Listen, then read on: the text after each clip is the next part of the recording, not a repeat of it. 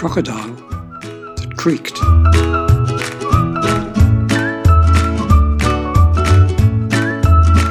Do you know how to creak? Creaking is when you move something that is very hard to move and it makes a noise. When a wheel is very old on a cart, it creaks as it goes around.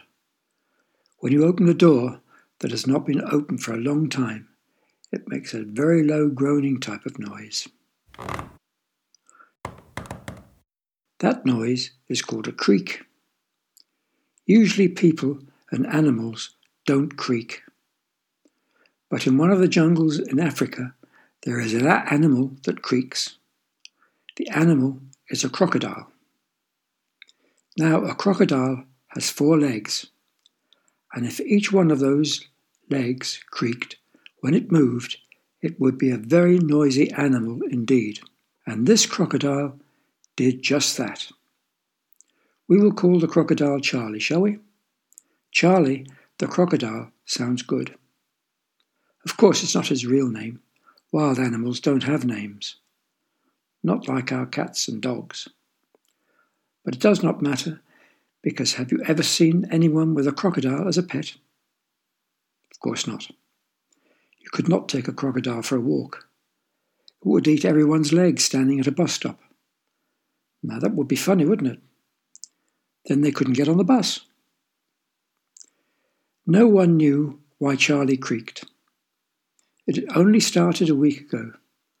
Charlie slept on a riverbank, and every morning would slip silently into the river to get a fish for its breakfast. Then, one morning, as he stretched himself awake, he heard this terrible creaking noise. It was coming from his right leg. Moving his left leg sounded just as bad, and when he moved his arms as well, the noise was terrible. He sounded like a man banging his head inside a metal bucket. Have you ever seen anyone banging their head inside a metal bucket? Of course not. Although mummies and daddies feel like doing it very often. If you ask them why, I'm sure they will tell you. Now, Charlie was in big trouble.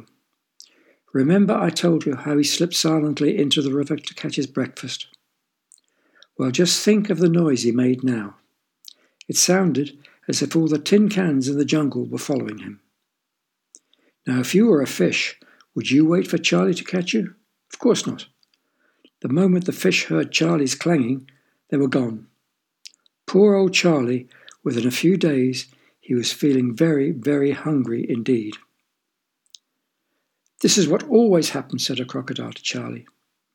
As we get older, we creak more and more. All the fishes get frightened and move away, and we get so hungry we turn over on our backs with our legs in the air and we vanish. Charlie did not want to vanish. He liked living in the river, sleeping for hours on the surface, bathing in the sunshine, and catching fish far too much. Now you can catch fish with a fishing rod, but they don't have fishing rods in the jungle. Or you can catch fish with nets, but they don't have nets in the jungle. In fact, all the animals lived by catching other animals. But now poor old Charlie could not get anything because his creaking frightened everything away. Slowly, Charlie began to get thinner and thinner. Can you catch a fish and give it to me? he asked the other crocodiles. The crocodiles laughed. There was never enough fish for themselves, and crocodiles are not very nice with each other. They never share anything.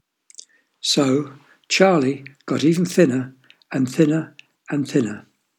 The more he creaked, the thinner he got, until every time he went into the water, it sounded like a load of old tin cans rattling down a hill. By the time he got into the water, every fish in the district had swum off. Sadly, Charlie swam into the middle of the river. As there were no fish to catch, he opened his mouth and fell asleep. Usually, he kept his mouth closed when he fell asleep, in case flies landed on his tongue. But he was so fed up this time, he forgot and left his mouth open.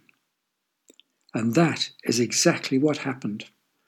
The moment Charlie started to snore, a fly decided to have a rest on the tip of his tongue. Charlie opened one eye, but could not be bothered to blow the fly away.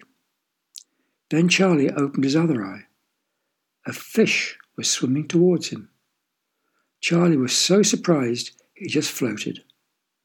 Fishes never come near crocodiles because they know they will be eaten.